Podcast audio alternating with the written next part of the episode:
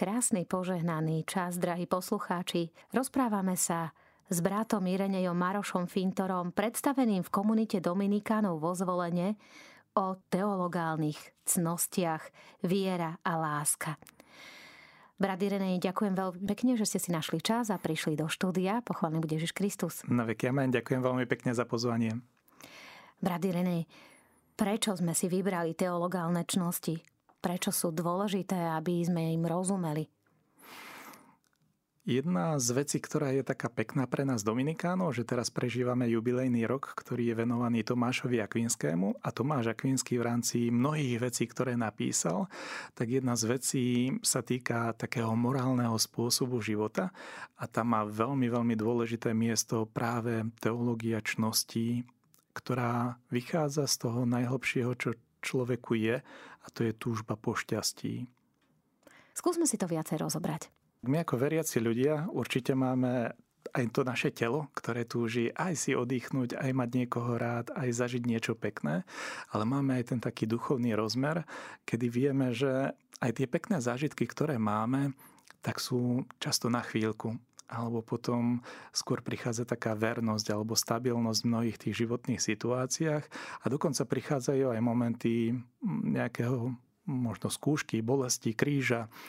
A všetky tieto veci spadajú do toho nášho života, každodenného, ale my ako veriaci ľudia vieme, že ten náš život nie je iba tento pozemský. Že ten náš život je naozaj ako veľký Boží dar, ktorý sme dostali od Boha a vieme, že tento, raz, tento dar raz sme pozvaní Bohu vrátiť. A tam aj a zakúsime tú plnosť, ktorá sa v nás niekedy tak ľudsky bije. Tak ľudsky niekedy zakúšame, že áno, všetci chceme byť šťastní a tak ľudsky zakúšame, áno, kdekoľvek hľadáme, tá plno šťastia nám ako keby stále unikala tu na tejto zemi. Preto aj Augustín hovorí, že nespokojné je naše srdce, kým nespočinie v Bohu. A to je taký veľmi pekný symbol práve toho, že áno, sme pozvaní byť aj ľudsky šťastní a v miere, v akej môžeme tomuto vychádzať v ústrety a s týmto spolupracovať. Ale sú niektoré veci, ktoré presahujú možnosti iných ľudí, nás samých, tohto pozemského šťastia a tak nás tak otvárajú pre to šťastie, ktorého garantom je Boh. Keď si vezmeme, prináša Tomáš Akvinský a práve prostredníctvom eh, jeho vnímania čnosti, viery a lásky. Ako sa máme pozerať na vieru a na lásku v kontexte dnešnej doby, pretože dnešná doba ako keby odmietala utrpenie, ako keby odmietala bolesť, ktorá je opakom šťastia.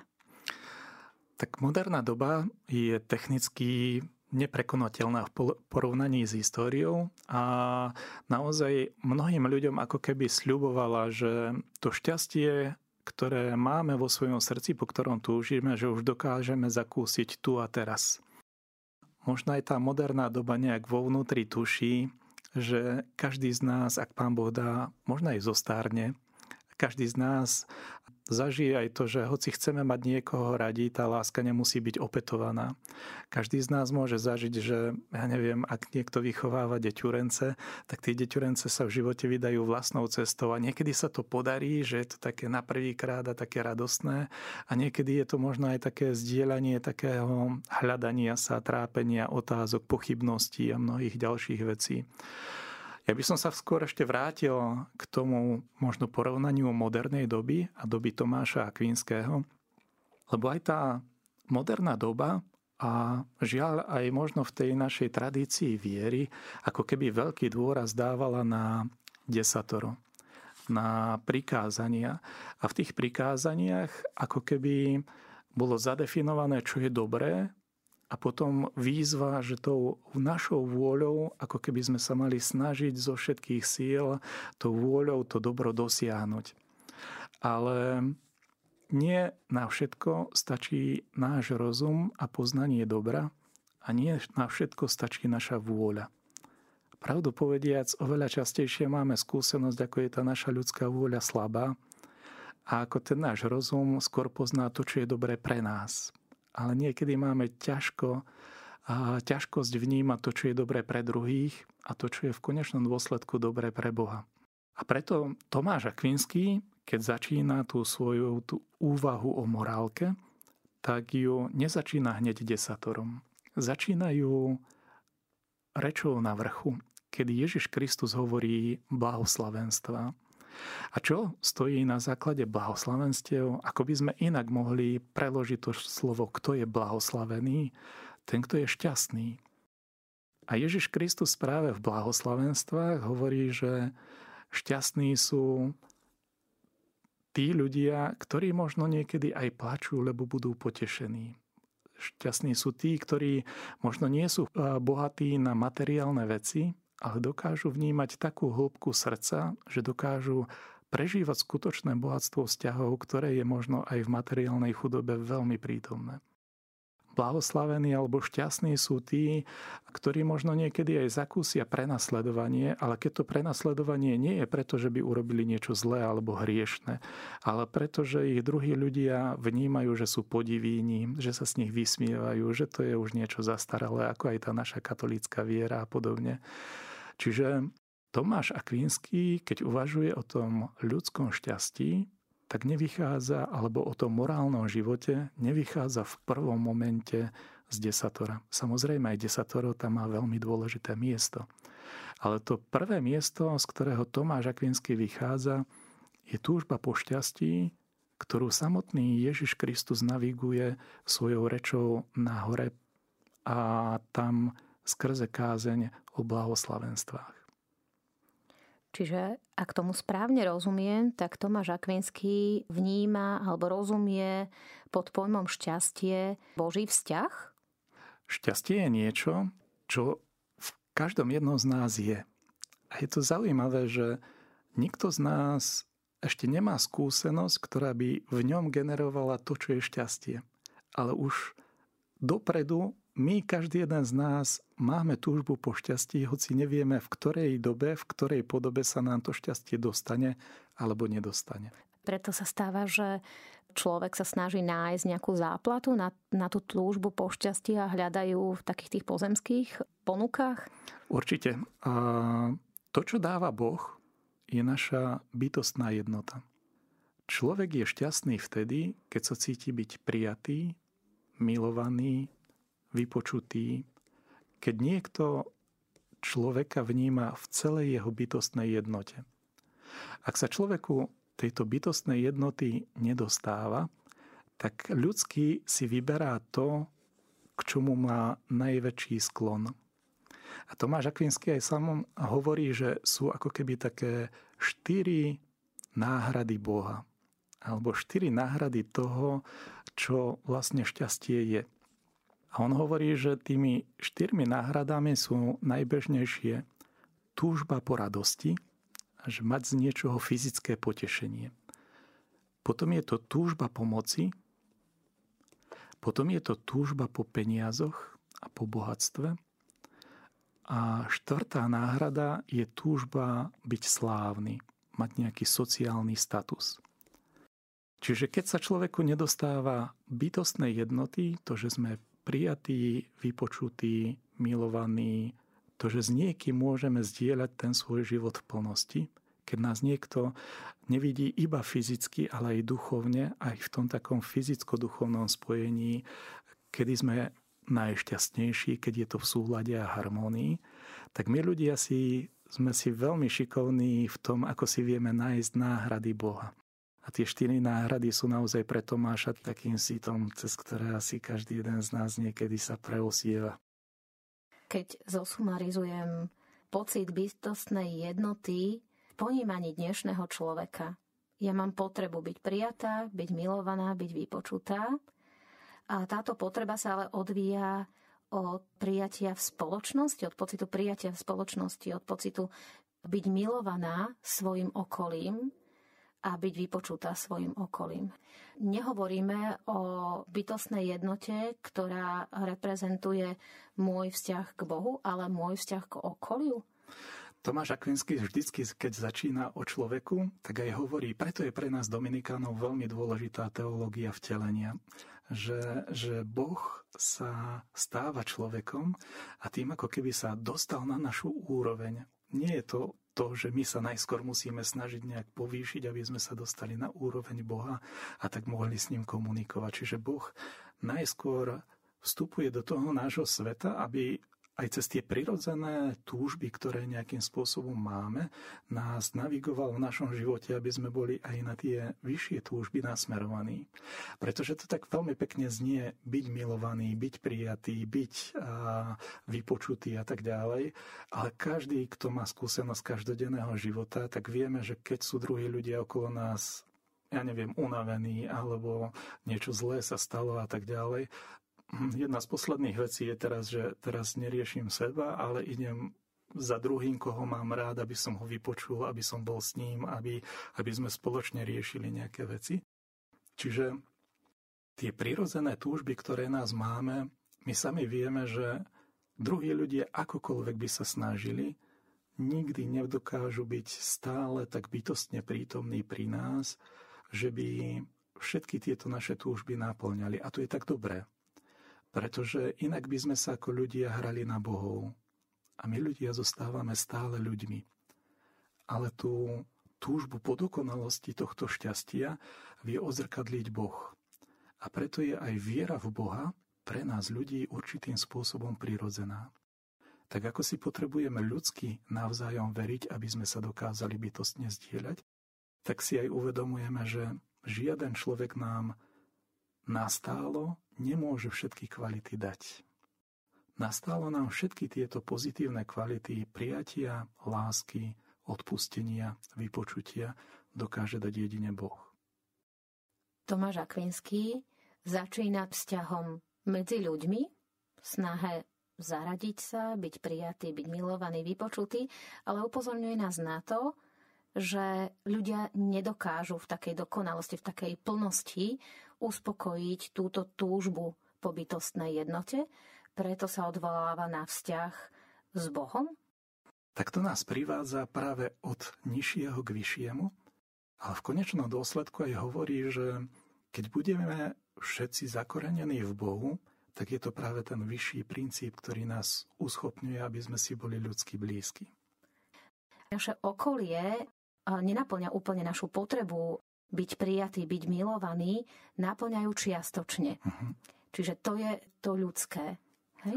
Čiže my stále túžime po vzťahu s Bohom, po Božej eh, bytostnej dokonalosti, po tej bytostnej jednote, pretože my vieme, že On je jediný, ktorý nám môže dať presne tú plnosť, po ktorej my túžime a tým pádom nás druhí ľudia nemôžu zrániť, môžeme byť iba Bohu vďační za to, že nám čiastočne kompenzovali alebo naplňali tú našu túžbu. Tým pádom štyri náhrady Boha, ktoré ste spomínali, opakujem, túžba po radosti, túžba po moci, po peniazoch a po sláve či sociálnom statuse sú tie náhrady, ktoré my hľadáme, pokiaľ necítime úplné naplnenie našej túžby bytosnej jednoty. Áno, je to tak. Iba by som možno poupravil, lebo my ľudia sa vieme zraniť a vieme sa veľmi v živote doráňať. Ale to neznamená, že napriek ľudským zraneniam, že to Božie milosrdenstvo nie je silnejšie.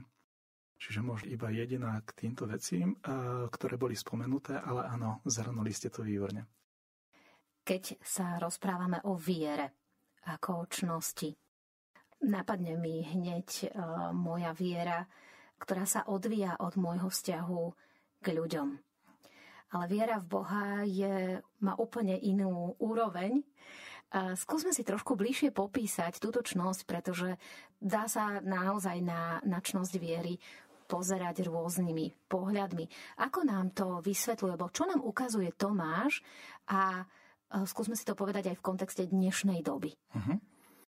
Paradoxne, hoci Tomáša majú mnohí ľudia zaškatulkovaného, že on je ten, ktorý je veľmi racionálny. On je ten, ktorý má všetko nejak tak um, rozložené, rozdelené a tak ďalej a že to človek musí veľmi intenzívne najskôr pochopiť. Tak Tomáš hovorí, že cesta viery začína zážitkom. cesta viery, preto aby sme dokázali vôbec zakúsiť Boha, tak musíme niečo pozitívne s Bohom zažiť. Ako prvotný impuls, ktorý vie potom spustiť všetko ostatné. Vie spustiť rozmýšľanie, vie spustiť možno úpravu vzťahov, vie spustiť možno to naše nasmerovanie vôľa. Čiže prvý moment v živote viery je dôležitý zážitok. A to nie je náhoda, že naše kostoly sa snažia byť krásne, že naša liturgia sa snaží vyspievať veci, že naša, naša viera chce splňať aj tie kvality krásy, ale aj pravdy a spravodlivosti, ktoré sa človeka dokážu v mnohých veciach dotknúť a sprostredkovať zážitok. Ale samozrejme zážitok nie je vrcholom toho celého, lebo to by sme sa stali ľuďmi, ktorí sa stále naháňajú za nejakými novými a novými zážitkami a našu vieru by sme merali intenzitou zážitkov a v podstate sme, by sme sa, keď to tak nazvem, v úvodzovkách stali závislými na zážitkoch viery. Boh nás nechce urobiť nejakými závislými na zážitkoch viery, preto tu máme aj ďalšiu, či už mystickú tradíciu, ale máme aj katechizmus, máme spoločenstva, máme ďalšie viery, ďalšie dimenzie, ktoré pomáhajú ľuďom pracovať aj so zážitkom a s ďalšou formáciou kresťanskou.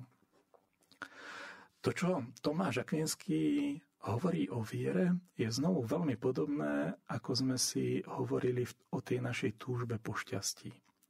Že ak nenájdeme nejaký ľudský silný obraz, potom aj komunikácia viery, viery sa nám stane akousi cudzou a zvláštnou. A tak ako sme si hovorili, že na začiatku cesty viery stojí zážitok, tak aj pre prežívanie viery je dôležité zjavenie. Čo myslím po tým zjavením? Viacerí autory hovoria o viere a o zjavení, ktoré je jej súčasťou, ako o niečom veľmi, veľmi osobnom. Jeden americký biskup Robert Barron často hovorí, keď hovorí o viere, tak používa taký veľmi pekný a symbolický obraz, že Predstavte si, že cestujete každý deň do práce nejakým jedným autobusom. Paradoxne v tom autobuse sedia mnohí ľudia, ktorých nikdy nebudete mať možnosť s nimi možno ani rozprávať, ale vizuálne sa vnímate a keď zrazu niekto ochorie, že v tom autobuse nie je, tak ani nepoznáte jeho meno, ani nepoznáte, kde robí, čo robí a tak ďalej, ale zrazu vám v tom autobuse chýba. Čiže ten prvý rozmer je, že niekoho registrujeme, niekoho vnímame, hoci možno s ním ani nerozprávame alebo niečo také. Tá druhá rovina je, že keď chcem s niekým mať hlbší vzťah, tak sa nejakým spôsobom o toho človeka zaujímam. Možno sa opýtam v rodine, že kto to je, čo to je, kde robí, akú má rodinu a tak ďalej. Keď chcem mať ešte hlbší vzťah, tak sa s ním osobne porozprávam. A možno iba cez taký jednoduchý rozhovor, pozdravenie a tak ďalej sa nadviaže ten taký vzťah, kedy sa navzájom nie už len iba vnímame, ale už medzi sebou aj v nejakej miere komunikujeme. Ale tá prvá komunikácia môže byť naozaj taká veľmi nezáväzná ľah. Ak má človek nejaké hlbšie priateľstvo, tak si človek dokáže aj s tým človekom viacej stráviť času aby o sebe vedeli nie iba tie také všeobecné veci, ale aj aké má záľuby, na čo mu záleží, čo, mo, čo sa možno bojí, s čím sa možno trápi. Ale ako taký vrchol toho priateľstva a vzťahu aj medziľudského je, keď nielen vnímam toho druhého, keď nielen sa dozviem od druhých ľudí, čo a akú skúsenosť týmto človekom majú, a keď nielen sa dozviem, čo mi tento človek hovorí, tak v takom všeobecnom každodennom rozhovore, ale vtedy, keď človek človeku dokáže povedať niečo, kedy mu odhalí seba samého, kedy mu povie niečo dôverné. A toto Tomáš Akvinsky hovorí, že toto je moment zjavenia – kedy my sami, akokoľvek by sme sa prirodzene o tom človeku snažili vonkajškovo niečo dozvedieť, tak k tomu, čo nám on povie ako nejakú svoju životnú skúsenosť, ako niečo bytostné, čím žije, my by sme sa zvonku k tomu nikdy nedopracovali. Kým sa ten človek s nami nepozdieľa kým nám to nezjaví, neodhalí, neotvorí tú takú prí rovinu dôvernosti, dovtedy nás to ani až tak sa nás nedotkne. A toto Tomáš Akvinský hovorí aj o viere. Mimo vo viere máme veľa pravidiel, máme veľa tradícií, máme veľa vecí, ktoré môžeme možno vnímať. Možno s nimi súhlasíme, s niektorými možno ani nesúhlasíme, možno niektoré praktizujeme, niektoré nepraktizujeme a tak ďalej.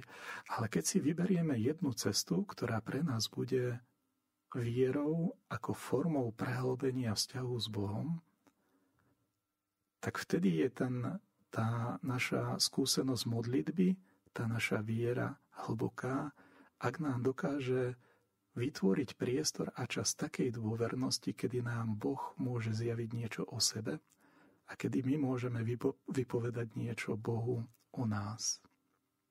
A toto je niečo, prečo mnohé tie tradície, ktoré nejakým spôsobom máme, aby podporovali tú takú osobnú prítomnosť pred Bohom nás samých a Boha pri nás.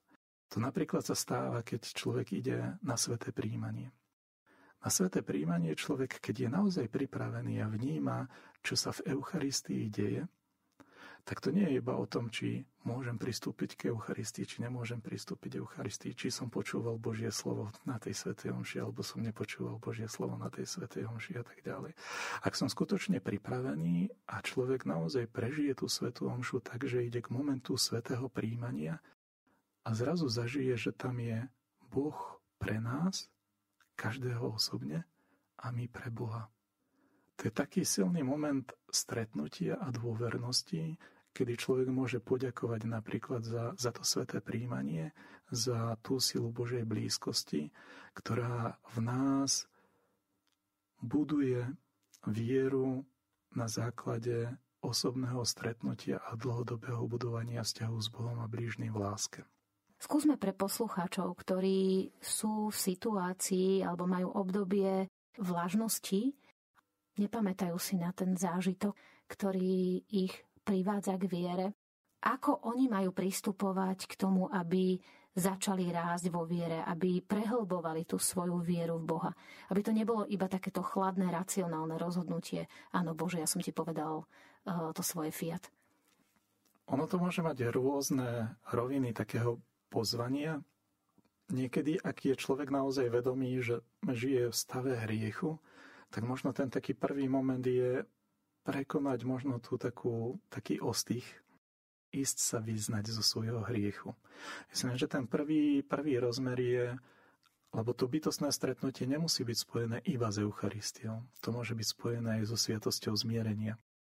Niekedy pre mnohých ľudí započuť slova rozrešenia a započuť naozaj toho slova milosrdenstva, ktorým nám Boh dáva do toho nášho života, je rovnako silná aj emócia ako pri svetom príjmaní. Čiže ja by som to nevnímal možno iba v tom, že iba pri svetom príjmaní človek musí zažiť takýto silný dotyk Boha.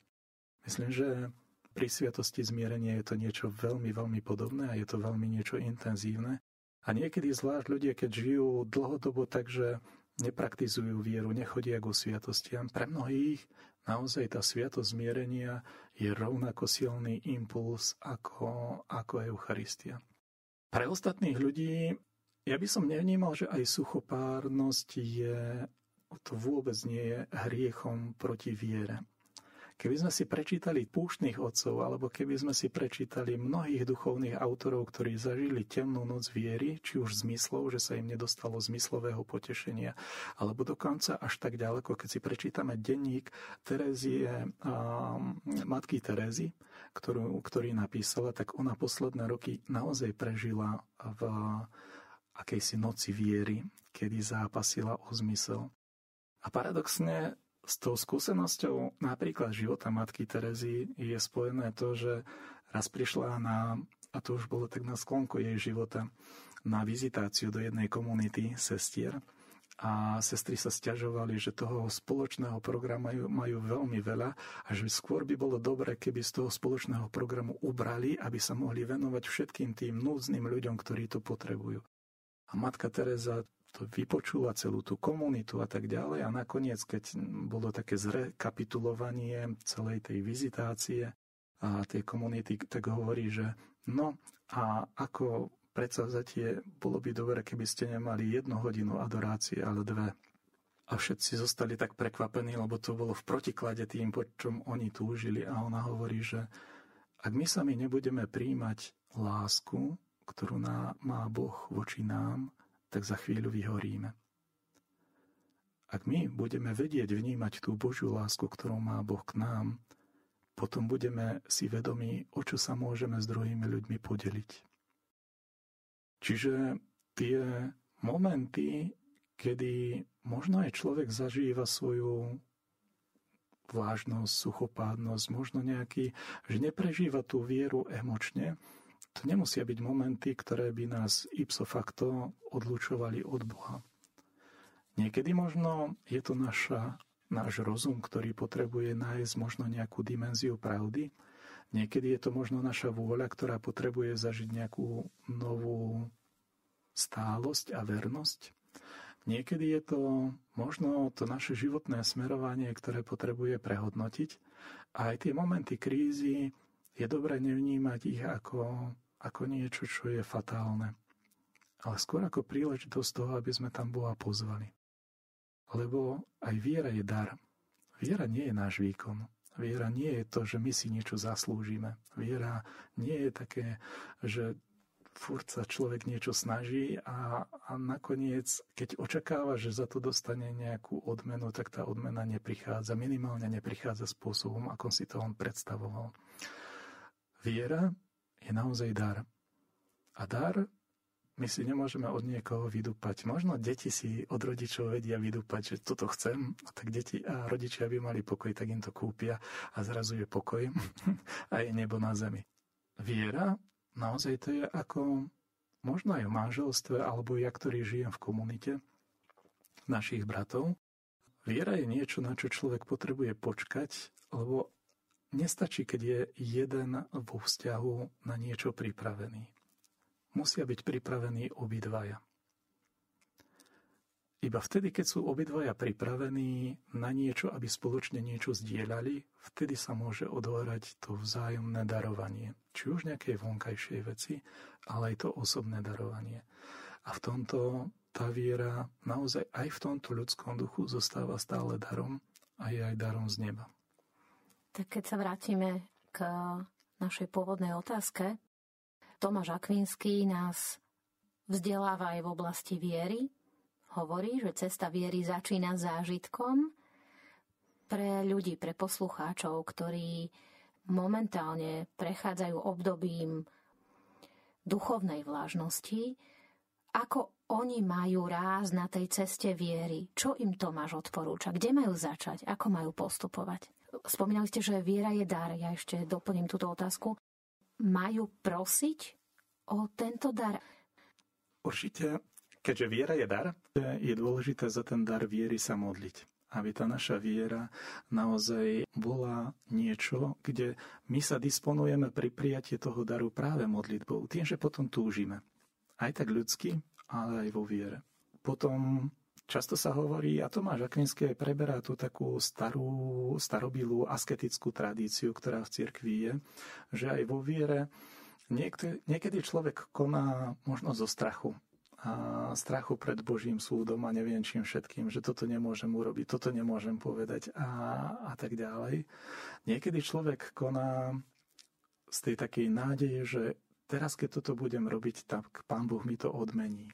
Akýsi a akési také obchodovanie s Bohom? Obchodovanie s Pánom Bohom, ak to môžeme tak nazvať. Ale vrcholom toho je, že by sa naplnilo to, čo Ježiš hovorí, že už vás nenazývam sluhami, ale nazval som vás priateľmi. Ale nikdy nebudeme vedieť oddeliť všetky tieto tri dimenzie z roli viery. Niekedy budeme mať bázeň pred Bohom a povieme, že toto nemôžeme, lebo nás nám to, to naše svedomie nedovolí. Inokedy povieme, že no dobre, tak toto urobím, ale pán, Pane Bože, daj mi niečo za to. A niekedy, niekedy je to naozaj také, že robíme veci pretože chceme byť Božími synmi a dcérami. Chceme byť Božími priateľmi. A v tomto sa tieto tri veci budú asi stále nejakým spôsobom miešať, ale to, čo je dôležité, je, aby sme pred Bohom nekonali iba zo strachu, aj keď bázeň pred Bohom je stále veľmi, veľmi dôležitá. Aby sme s Bohom nejakým spôsobom nechceli viesť iba nejaké obchody, alebo aj v našom každodennom živote takéto veci prebiehajú. A v tomto je veľmi pekne, ako Tomáš dokáže integrovať tú našu ľudskú skúsenosť tou duchovnou. Takedy bol taký kazateľský príklad toho, že ako ľudia stavajú katedrály. Tak prvý otesával nejaký ten kameň a hovorí stále frfoval, aká je to ťažká robota, ako je to neviem čo a musím s týmto kameňom iba nejak tak pracovať a, a stále bol taký nespokojný. Druhý hovorí, že už keď pracuje s tým takým kameňom, tak to nie je iba ťažká fyzická práca, ktorá je bez neho bezcielna, ale si uvedomuje, že ten jeho kameň bude súčasťou väčšej stavby, ako je on sám. A ten tretí hovorí, že ja ani nestávam katedrálu, stávam priestor, kde sa ja a druhí ľudia budeme môcť stretnúť s Bohom. Že ako traja ľudia, ktorí môžu otesávať ten istý kameň alebo podobný kameň a robiť tú istú robotu, ako vedomie toho, čo robia, na čom robia a ako to prežívajú, ako vie byť veľmi, veľmi rôznorodé. Aj v našom každodennom živote my môžeme možno frflať alebo robíme nejakú prácu, ktorej cieľ nevidíme, nenaplňa nás to a je to nejaká ťažká fyzická alebo psychická práca, ktorá nás vyčerpáva. Potom môžeme vidieť nejaký cieľ, ale z ktorého máme nejaký dočasný prospech. A keď vidíme tento cieľ, ktorý nám dáva dočasný prospech, tak nám to dáva aký taký zmysel. Ale keď človek vidí niečo, čo nám možno nedáva ani nejaký veľký dočasný prospech, ale vieme, že, že nám to pomôže ku stretnutiu s Bohom a s blížnym na takej rovine, kde sa dokážeme stretnúť a porozumieť, tak aj tá obeta, aj tie naše dočasné ciele napl- zakúsia naplnenie osobného stretnutia a prijatia, na ktoré človek potrebuje vieru. Mnohí naši poslucháči nás prosia o modlitby a spájajú sa s nami v modlitbách a za úmysel živej viery vo svojich rodinách. Často sa stretávame so seniormi, ktorí so slzami v očiach prosia o modlitby, pretože ich deti stratili vieru. Čo nám radí Tomáš Akvinsky? Čo majú robiť? Viera síce je veľmi osobná a začína so zážitkom, ale pre vieru je neskutočne dôležité spoločenstvo. Či už je to spoločenstvo rodiny, kde sa ľudia vedia ísť spoločne na svetú omšu, alebo sa pomodliť ruženec, alebo nejakú inú pobožnosť, alebo ísť na nejaké pútnické miesto. Viera, hovorili sme o tom, že je vzťah, vzťah priateľstva s Bohom. No a ak by sme chceli vieru izolovať, tak samozrejme, že tá viera zomrie.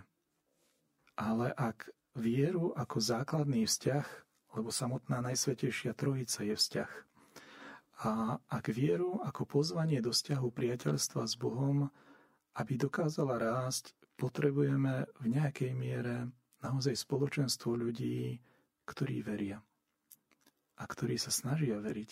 A v tomto aj my v tej viere, viera nie je niečo také, čo by sme dostali raz a už to nejak nerastie. Aj my sme pozvaní aj vo viere sa formovať. Teraz, ďaká Bohu, kopec vecí a aj prednášok, aj zaujímavých ľudí je na internete.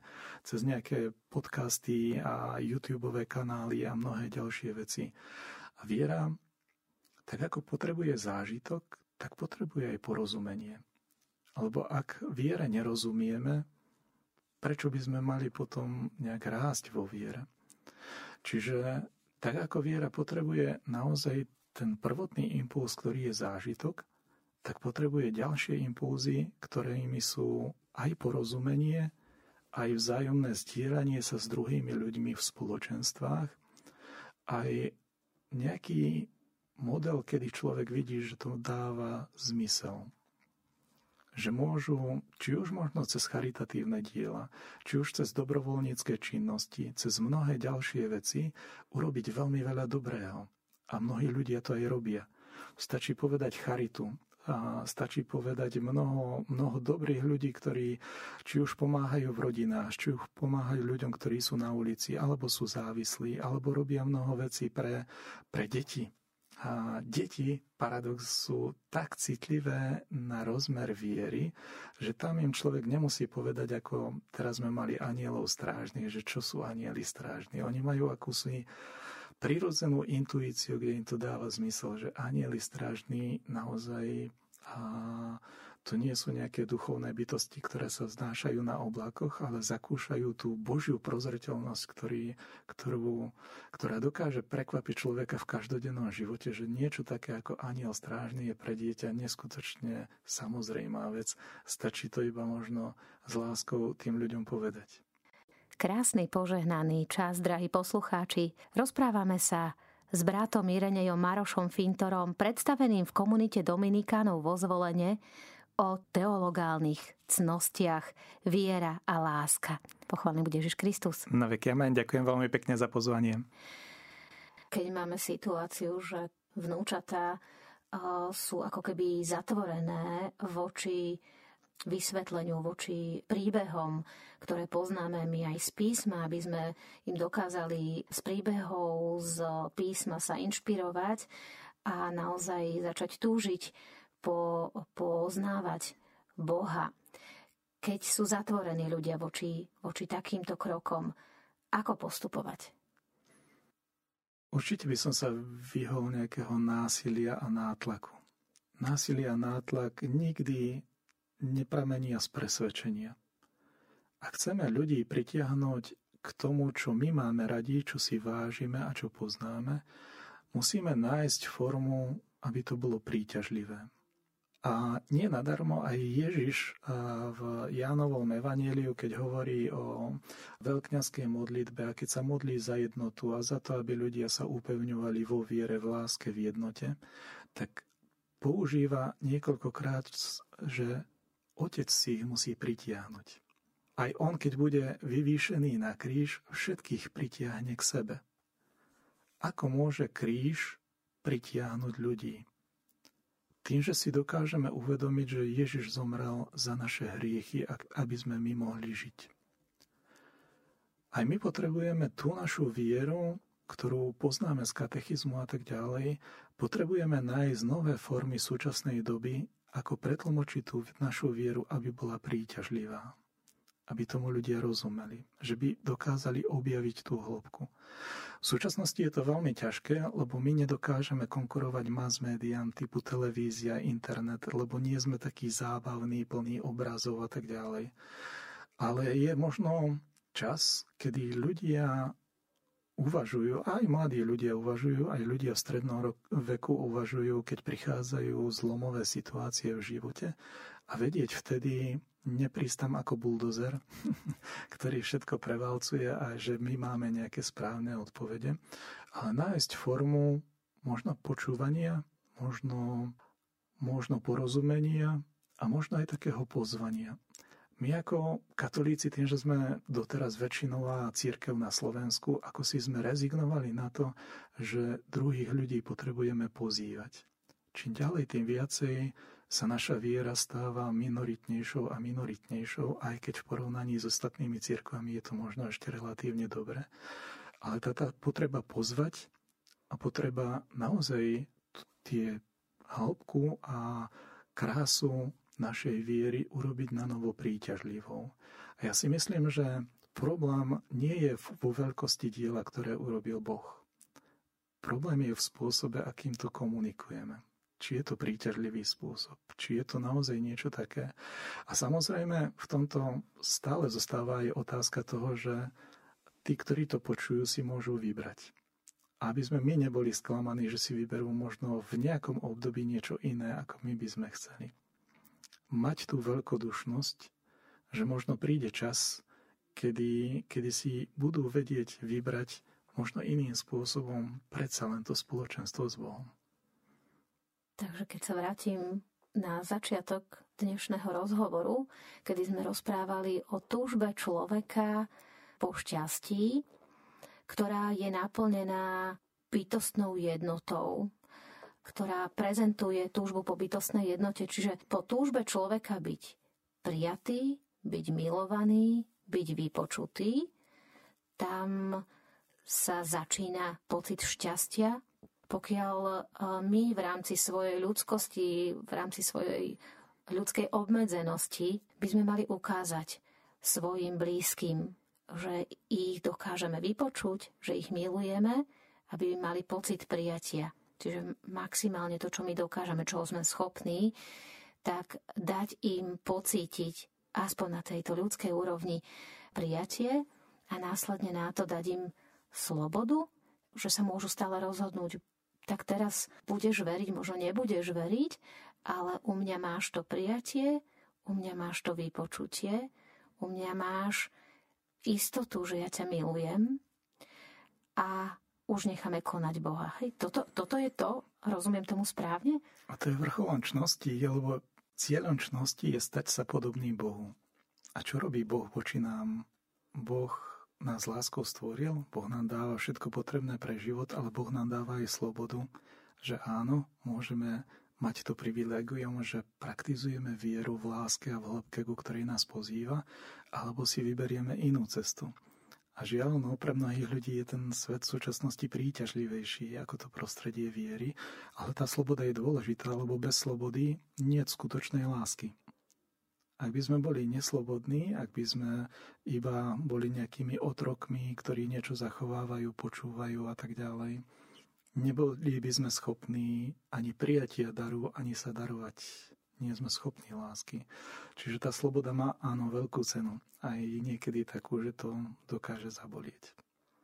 Takže, drahí poslucháči, počuli sme, ako pristupovať k našim blízkym, ktorí možno z nášho pohľadu odišli od viery, neprejavujú sa tak, že by žili živú vieru v Boha, ale z našej strany by mali cítiť prijatie, cítiť to, že sú milovaní, nami milovaní, že my sme ich vždy pripravení vypočuť. To je ten zážitok, ktorý s nami budú mať, ktorý im otvorí dvere na cestu viery.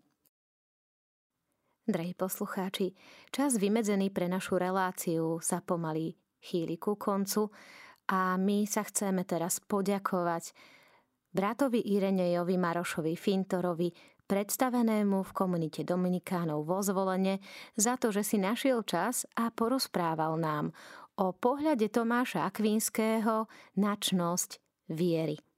V ďalšom dieli sa budeme rozprávať o láske, následne i o nádeji. Tak vás srdečne pozývame vypočuť si ďalšie diely relácie, čo na to Tomáš Akvinsky